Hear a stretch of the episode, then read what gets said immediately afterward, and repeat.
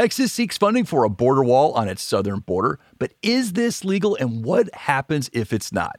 Professor Eugene R. Fidell from New York University Law School joins us. I'm Lawrence Coletti, and this is Legal Talk Today.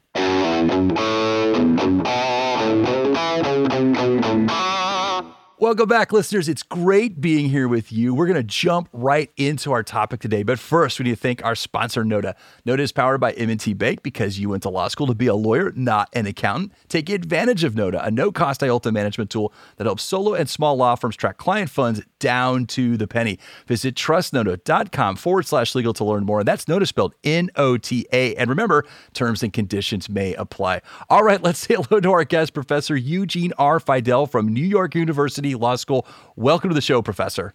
Thanks. Nice to be with you. Well, Professor, thank you so much for joining us. And I do have an opening question for you. I noticed from your bio that you're a man of many parts. You're an adjunct professor at N Y U Law School. You're a senior research scholar at Yale Law School. And of course, you're of counsel at the Washington, D C firm of Feldman, Tucker, Liefer, and Fidell. Did I get the pronunciation of that correct? Yes, you did. That's perfect. Well, tell us about yourself. What do you do? I mean, you do all these things, but uh, what's your day-to-day like?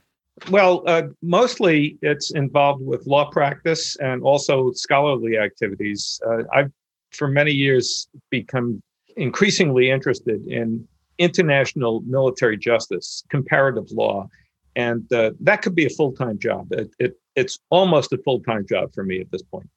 Okay. Okay. Excellent. Excellent.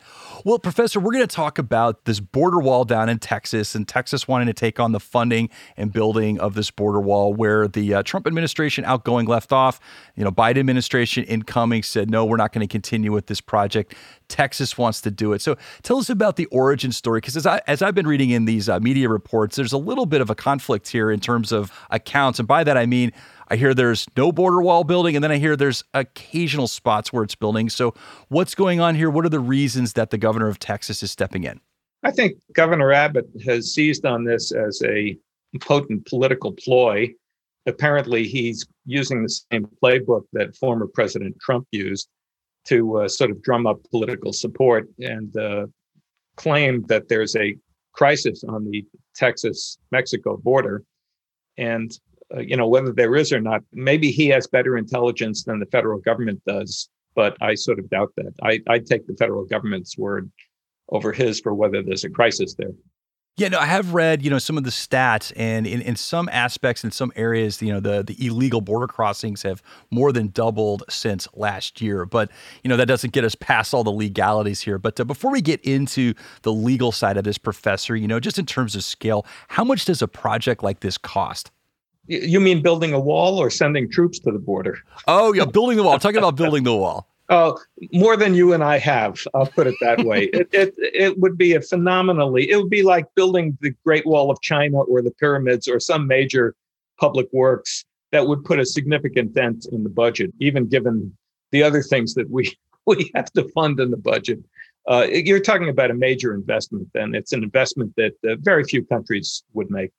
Now, as I understand it from my research, you know, some of the funds are going to be coming from some reallocations of state funds, but the part that got the, the news headlines was that they were going to raise private donations for this. So how does that work? You know, who's responsible for collecting and then keeping track of those funds? Well, step one is to consider that you're talking about state functions here rather than the federal government. So if the state of South Dakota is sort of passing the hat to see who'll pony up some money to uh, send some South Dakota National Guard personnel to Texas, you do have to ask, you know, who is giving the money and why is the money being given? I mean, this is what we pay taxes for. And in fact, it's what we pay taxes for to the federal government, not to the state of South Dakota. There's a lot of issues arising from the sort of privatization that's been taking place. And if you We're wondering what the backdrop is for my video on this call. It's a picture of a private army. The uh, gentleman behind me is a distinguished-looking gentleman, uh, is the Duke of Atholl, and the other people in the picture are his private army. His ancestors were granted the right to have the last private army in Great Britain by Queen Victoria. and and what we're seeing in South Dakota now is kind of the equivalent of the private army, except in, instead of the uh, person in charge being uh, a hereditary nobleman, it's some billionaire who doesn't even live in South Dakota. So it's all very weird. Well, that's a great transition into that whole federal versus state question that I had here. You know, and generally speaking, Professor, you know, the federal government is solely responsible for enforcing the national border. But in instances where maybe Texas or other states determine that, hey, can you do a little bit more? And uh, maybe they complain about it. Are they allowed to step up a little bit, add support, or are they absolutely uh, preempted by federal law? If they haven't been asked, they should keep their hands off. I mean, imagine if Suppose you're trying to fix a car, right? And some guy comes along and says, here, let me help you with that. While you've got the hood open, you know, the, this total intermeddler just uh, pushes you away or just gets alongside you and starts uh, starts doing an overhaul. Well, you can't allow that. I mean, what better way to gum things up in an environment that could be pretty dangerous for all concerned uh, than to have somebody else answering to a different supervisor, a different superior, you know, purporting to help you. That's not a good thing. That's a dreadful thing. Yeah, you know, and I've seen some of the videos of the border crossings, you know, and, and each location's a little different, but some of the videos I've seen, you know, uh, water up pretty high, you know, going through pretty quick, you know, you see infants trying to cross. So it is not a safe situation everywhere to come across uh, unauthorized. But, you know, your example right there, that is the state of Texas absolutely forbidden from jumping in. If they recognize a problem on their border, they're seeing drownings and, and things like that. Are they absolutely forbidden from building a barrier to discourage people from coming across? Uh, in my opinion, they are. Uh, okay. the, the border. The border is a federal function. Now, once upon a time, once upon a time, the border between Texas and Mexico was an international border between the Republic of Texas and Mexico. That's right. That's right. But that ended in, I think, eighteen forty-six. So, you know, it is a federal boundary. And that's who has the responsibility. Now, is uh, Texas Fish and Game uh, entitled to uh, put a boat in the water and save lives? I suppose so, unless it got in the way of the Federal Border Patrol. Is South Dakota going to send South Dakota Fish and Game personnel with their outboard motorboats to uh, ply the waters of the, the international boundary? I really hope that doesn't happen. Uh, all of this is something out of a, a, an operetta, except it's dangerous because this is a potentially hazardous situation for our Border Patrol force, uh, for National Guard personnel, and for the people who, uh, for whatever reason, are trying to enter the, the United States. It's a federal responsibility. It's as simple as that. Let me put a little spin on my question because, you know, we've seen in recent uh, in the recent year and a half or so, you know, there's been this rise of states flexing their muscle for power, you know, with COVID, you know, governors and mayors, you know, declared emergencies and they shut things down. They do the things that they can't normally do under normal circumstances. And I read something in my uh, in my research that uh, the disaster declarations in Texas, you know, do allow for the governor to do a disaster declaration for man-made disasters. Now, does that, and kind of given the trend here, does that change your analysis there? If they see an emergency in certain spots and they say, hey, you know what, this is probably the best thing we can do. We can bring in some National Guard troops from other places. We can put up some barriers. Does that change the analysis there, given this sort of recent flex of state muscle?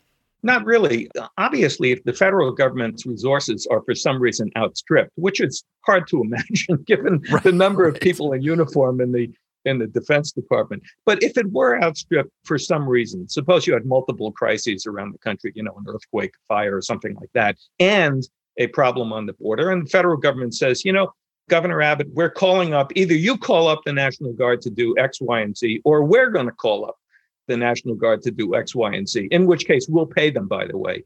There are times when the federal government can call upon state resources, and it's the state's obligation to answer that call. But that's very, very different from the state saying, no, no, no, no, wait a minute, wait a minute, Mister President, I got this one.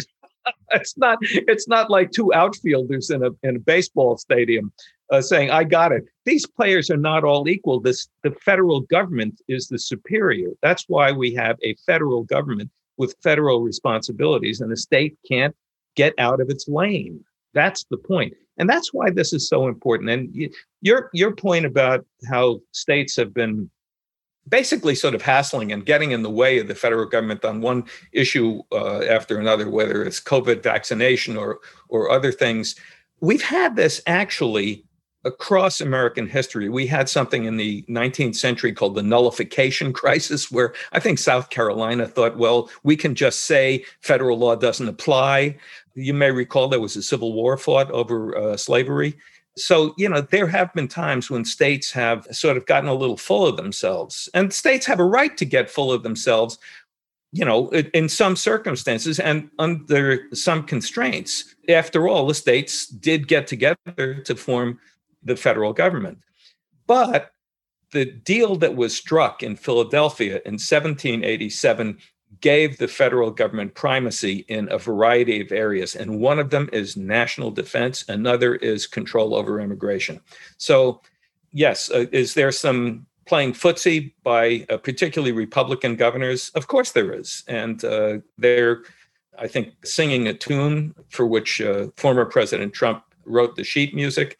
Uh, I think it's a most unwise exercise and really runs against the entire concept of having a federal government. Yes, we have states and we call them sovereigns, but at the end of the day, the Supremacy Clause makes the federal government supreme. And where the states get out of their lane, it's for the federal government to push back and say, no thanks, stay where you are, we got this one. Well, let's talk about some of the downside liabilities. So let's say that uh, Governor Abbott moves forward with this, starts, you know, building these barriers uh, despite a lot of objections, despite maybe some court cases. And later on, the court system determines, hey, what you're doing is unlawful. You know, what are the penalties? I mean, like, what's the possible downside for Governor Abbott? I mean, are we talking, you know, civil offense here? Are we talking a criminal offense? I mean, you know, if he builds it and then all of a sudden he has to stop, what are the consequences? Well, uh, th- there may be political consequences. He he could prove to be a hero in Texas, at least to his base. But, uh, you know, it, it's not a question of facing uh, criminal uh, sanctions unless he violated a court order. Now, the federal government could seek a court order for Governor Abbott and the governor of South Dakota to steer clear of the uh, Texas border and not get in the federal government's way. And that would be like the court orders that the federal government obtained during the desegregation process during the fifties and sixties. Uh, and, you know, there were governors who disobeyed court orders and they got held in contempt. Governor Ross Barnett, for example, uh, famously was held in contempt for violating a, an order of a federal court. So that's the exposure, aside from the political exposure. If they want to make themselves heroes, you know, you want to be the Joan of Arc of Texas, a new Davy Crockett, whatever, God bless. But the federal government doesn't have to put up with that. Well, I've just got one quick follow-up there, and then the last question to close it out. We're almost out of time, but one of the legal avenues that the governor was uh, looking at was this was this notion of private property. And so a lot of the border is occupied by vast ranches, right? And so uh, in addition to crossing the national border, they're also crossing onto private property, and that was being used as a legal opportunity to jump on and grab people, illegal immigrants coming across because they're trespassing. And so does the federal government have the right to tell Texas not to enforce its own state state laws in regards to uh, trespass on a private property? I think for a state to use its power to penalize trespassing on real estate, which is what you're talking about, for the purpose and with the effect of frustrating the administration of a federal program would be extremely problematic. And I think it would be forbidden by a federal court if matters came to a head. That's how I think that would play out. I think it would be an abusive use of a state power that on normal and normal circumstances would be completely unobjectionable. But you can take an unobjectionable state power and abuse it in a way that no one ever intended. And to use state trespass law as a way of frustrating uh, federal programs for the protection of the border would, I think, not be a very appealing proposition to a federal district judge. All right, last question for you. I don't know if you're a gambling man, Professor, but advocacy groups out there are already lining up to challenge Governor Abbott. And so two-part question on predictions real quick. You know, what are your predictions? Does Governor Abbott successfully raise all the funds he needs to to build this, this wall and extra structures? And then do you think he ultimately succeeds in building it? What do you think? Well, to the second part of your question, I don't think he will ultimately succeed in building. This really is a fool's errand that he's embarked on. whether people will pony up with their hard-earned dollars is another matter. There, there may be billionaires out there who are willing to part with their money to pay the uh, the bus fare of South Dakota National Guardsmen to send them to, to Texas, but to to privately fund a major construction project or to do it by crowdfunding, uh-uh. Well, Professor, thank you so much for being here with us. I really enjoyed our conversation today. My pleasure. And thank you, listeners, for tuning in. If you like today's episode, please leave us a review in your favorite podcasting app. And one more thank you to our sponsor, NOTA. You can find them at trustnota.com forward slash legal. And that's NOTA spelled N O T A. And last but never least, thank you to our team producer, Molly McDonough, and our L T N audio crew for all their hard work. This has been Legal Talk Today. I'm Lawrence Coletti. Have a great day, everybody.